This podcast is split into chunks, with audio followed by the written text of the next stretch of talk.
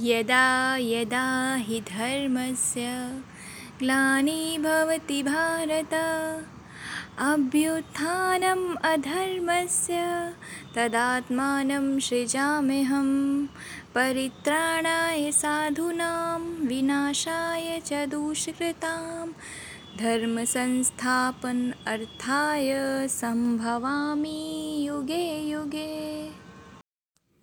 पवित्र श्री भागवत गीता, तृतीय अध्याय, कर्मयोग।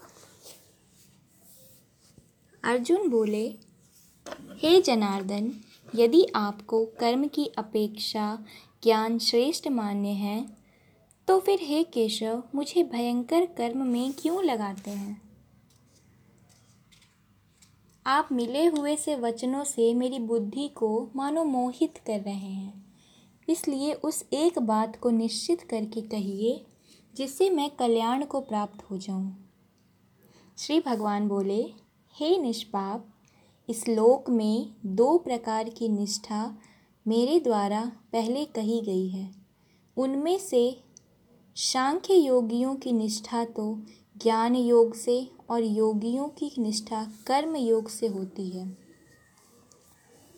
मनुष्य न तो कर्मों का आरंभ किए बिना निष्कर्मता को, यानी योग निष्ठा को प्राप्त होता है, और न कर्मों के केवल त्याग मात्र से सिद्धि, यानी कि सांख्य निष्ठा को ही प्राप्त होता है। निसंदेह, कोई भी मनुष्य किसी भी काल में क्षण मात्र भी बिना कर्म किए नहीं रहता, क्योंकि सारा मनुष्य समुदाय प्रकृति जनित गुणों द्वारा परवश हुआ कर्म करने के लिए बाध्य किया जाता है। जो मूड बुद्धि मनुष्य समस्त इंद्रियों को हठपूर्वक ऊपर से रोककर मन से उन इंद्रियों के विषयों का चिंतन करता रहता है, वह मिथ्याचारी अर्थात दम्भी कहा जाता है। किंतु हे अर्जुन, जो पुरुष मन से इंद्रियों को वश में करके अनाशक्त हुआ। समस्त इंद्रियों द्वारा कर्म योग का आचरण करता है, वही श्रेष्ठ है।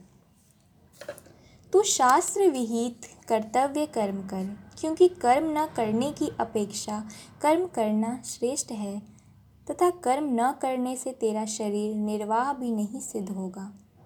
यज्ञ के निमित्त किए जाने वाले कर्मों से अतिरिक्त दूसरे कर्मों में लगा हुआ ही या मनुष्य समुदाय कर्मों से बंधता है। इसलिए हे अर्जुन, तू आशक्ति से रहित होकर उस यज्ञ के निमित्त ही भली भांति कर्तव्य कर्म कर। प्रजापति ब्रह्मा ने कल्प के आदि में यज्ञ सहित प्रजाओं को रचकर उनसे कहा कि तुम लोग इस यज्ञ के द्वारा वृद्धि को प्राप्त हो और यह यज्ञ तुम लोगों को इच्छित भोग प्रदान करने वाला है। तुम लोग इस यज्ञ के द्वारा देवताओं को उन्नत करो और वे देवता तुम लोगों को उन्नत करें। इस प्रकार निस्वार्थ भाव से एक दूसरे को उन्नत करते हुए तुम लोग परम कल्याण को प्राप्त हो जाओगे। यज्ञ के द्वारा बढ़ाए हुए देवता तुम लोगों को बिना मांगे ही इच्छित भोग निश्चय ही देते रहेंगे। इस प्रकार उन देवताओं के द्वारा दिए हुए भोगों को जो पुरुष उनको बिना दिए स्वयं भोगता है, वह चोर ही है। यज्ञ से बचे हुए अन्न को खाने वाले श्रेष्ठ पुरुष सब पापों से मुक्त हो जाता है और जो पापी लोग अपने शरीर पोषण करने के लिए ही अन्न पकाते हैं, वे तो पाप को ही खाते हैं। संपूर्ण प्राणी अन्न से उत्पन्न होते हैं। अन्न की उत्पत्ति वृष्टि से होती है।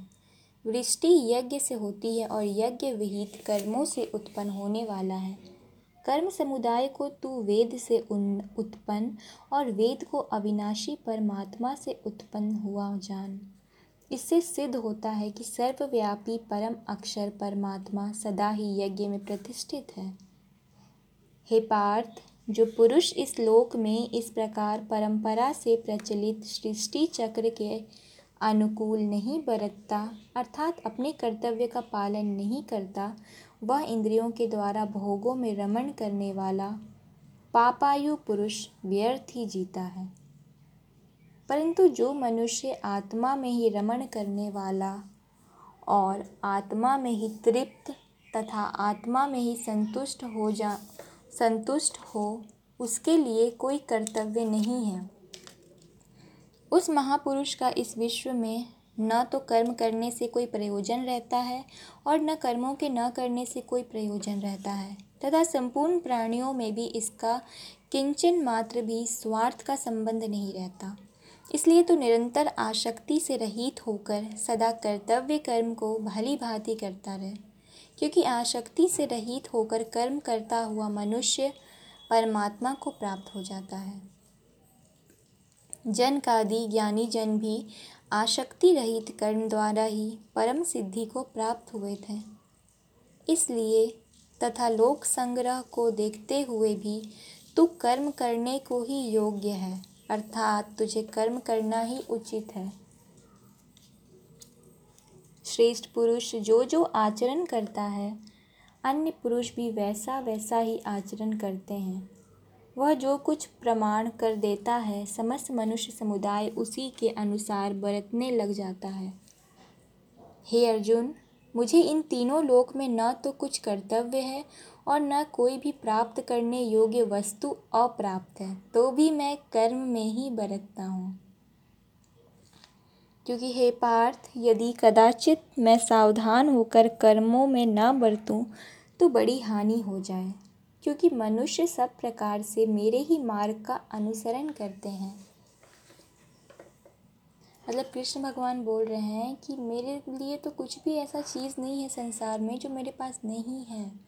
सब कुछ है मेरे पास, लेकिन फिर भी मैं कर्म कर रहा हूँ। क्योंकि अगर मैं ही नहीं कर्म करूँगा तो इस मनुष्य जाति को क्या प्रमाण मिलेगा? इसलिए यदि मैं कर्म ना करूँ तो ये सब मनुष्य नष्ट, भ्रष्ट हो जाए और मैं शंकरता का करने वाला हूँ तथा इस समस्त प्रजा को नष्ट करने वाला बनूँ। हे भारत, कर्म में आसक्त हुए अज्ञानी जन जिस प्रकार कर्म करते हैं आसक्ति रहित विद्वान भी लोक संग्रह करना चाहता हुआ उसी प्रकार कर्म करे। परमात्मा के स्वरूप में अटल स्थित हुए ज्ञानी पुरुष को चाहिए कि वह शास्त्र विहित कर्मों में आसक्ति वाले अज्ञानियों की बुद्धि में भ्रम अर्थात कर्मों में अश्रद्धा उत्पन्न न करे। किंतु स्वयं शास्त्र विहित समस्त कर्म भली भांति करता हुआ उनसे भी वैसे ही करवाए। वास्तव में संपूर्ण कर्म सब प्रकार से प्रकृति के गुणों द्वारा किए जाते हैं तो भी जिसका अंतकरण अहंकार से मोहित हो रहा है, ऐसा अज्ञानी मैं करता हूँ, ऐसा मानता है। परंतु हे महाबाहो, गुण विभाग और कर्म विभाग के तत्व को जानने वाला ज्ञान योगी संपूर्ण गुण ही गुणों में बरत रहे हैं। ऐसा समझकर उनमें आसक्त नहीं होता। प्रकृति के गुणों से अत्यंत मोहित हुए मनुष्य गुणों में और कर्मों में आसक्त रहते हैं। उन पूर्णतया न समझने वाले मंद बुद्धि अज्ञानियों को पूर्णतया जानने वाला ज्ञानी विचलित न करे। मुझ अंतर्यामी परमात्मा में लगे हुए चित्त द्वारा संपूर्ण कर्मों को मुझमें अर्पण करके आशा रहित ममता रहित और संताप रहित होकर युद्ध कर। जो कोई मनुष्य दोष दृष्टि से रहित और श्रद्धा युक्त होकर मेरे इस मद का सदा अनुसरण करते हैं, वो भी संपूर्ण कर्मों से छूट जाते हैं। परंतु जो मनुष्य मुझमें दोषारोपण करते हुए मेरे इस मत के अनुसार नहीं चलते हैं, उन मूर्खों को तू संपूर्ण ज्ञानों में मोहित और नष्ट हुआ ही समझ। सभी प्राणी प्रकृति को प्राप्त होते हैं, अर्थात अपने स्वभाव के परवश हुए कर्म करते हैं। ज्ञानवान भी अपनी प्रकृति के अनुसार चेष्टा करता है, फिर इसमें किसी का हट क्या करेगा? इंद्रिय इंद्रिय के अर्थ में, अर्थात प्रत्येक इंद्रिय के विषय में राग और द्वेष छिपे हुए स्थित है। मनुष्य को उन दोनों के वश में नहीं होना चाहिए। क्योंकि वे दोनों ही इसके कल्याण मार्ग में विघ्न करने वाले महान शत्रु हैं। अच्छी प्रकार आचरण में लाए लाए हुए दूसरे के धर्म से गुण रहित भी अपना धर्म अति उत्तम है। अपने धर्म में तो मरना भी कल्याणकारक है और दूसरे का धर्म भय को देने वाला है। अर्जुन बोले हे कृष्ण तो फिर यह मनुष्य स्वयं न चाहता हुआ भी बलात् लगाए हुए की भांति किससे प्रेरित होकर पाप का आचरण करता है? श्री भगवान बोले, रजोगुण से उत्पन्न हुआ यह काम ही क्रोध है। यह बहुत खाने वाला अर्थात भोगों से कभी ना अघाने वाला और बड़ा पापी है। इसको ही तू इस विषय में वैरी जान। जिस प्रकार धुएँ से अग्नि और मैल से दर्पण ढक जाता है तथा जिस प्रकार जेड़ से गर्भ ढका रहता है वैसे ही उस काम के द्वारा यह ज्ञान ढका रहता है। और हे अर्जुन इस अग्नि के समान कभी न पूर्ण होने वाले कामरूप ज्ञानियों के नित्य वैरी के द्वारा मनुष्य का ज्ञान ढका हुआ है। इंद्रियाँ, मन और बुद्धि ये सब इसके वास, वासस्थान कहे जाते हैं। यह काम इन मन, बुद्धि और इंद्रियों के द्वारा ही ज्ञान को आच्छादित करके जीवात्मा को मोहित करता है। इसलिए हे अर्जुन, तू पहले इंद्रियों को वश में करके इस ज्ञान और विज्ञान का नाश करने वाले महान पापी काम को अवश्य ही बलपूर्वक मार डाल। इंद्रियों को स्थूल शरीर से पर यानी श्रेष्ठ, बलवान और सूक्ष्म कहते हैं। इन इंद्रियों से पर मन है, मन से भी पर बुद्धि है और जो बुद्धि से भी अत्यंत पर है, वह आत्मा है। इस प्रकार बुद्धि से पर अर्थात सूक्ष्म, बलवान और अत्यंत श्रेष्ठ आत्मा को जानकर और बुद्धि के द्वारा मन को वश में करके, हे महाबाहो, तू इस काम रूप दुर्जय शत्रु को मार डाल। तो ये था तीसरा अध्याय पवित्र श्री भागवत गीता का जिसमें कृष्ण भगवान अर्जुन को समझाते हैं कि ये कर्म योग था। ये अध्याय जो है कर्म योग था, इसमें समझाते हैं कि तू कर्म कर, तू किसी भी परिस्थिति में रहे मतलब कि सही हो, गलत हो, युद्ध हो, कुछ भी हो कर्म करना है तुझे। मैं भगवान हूँ।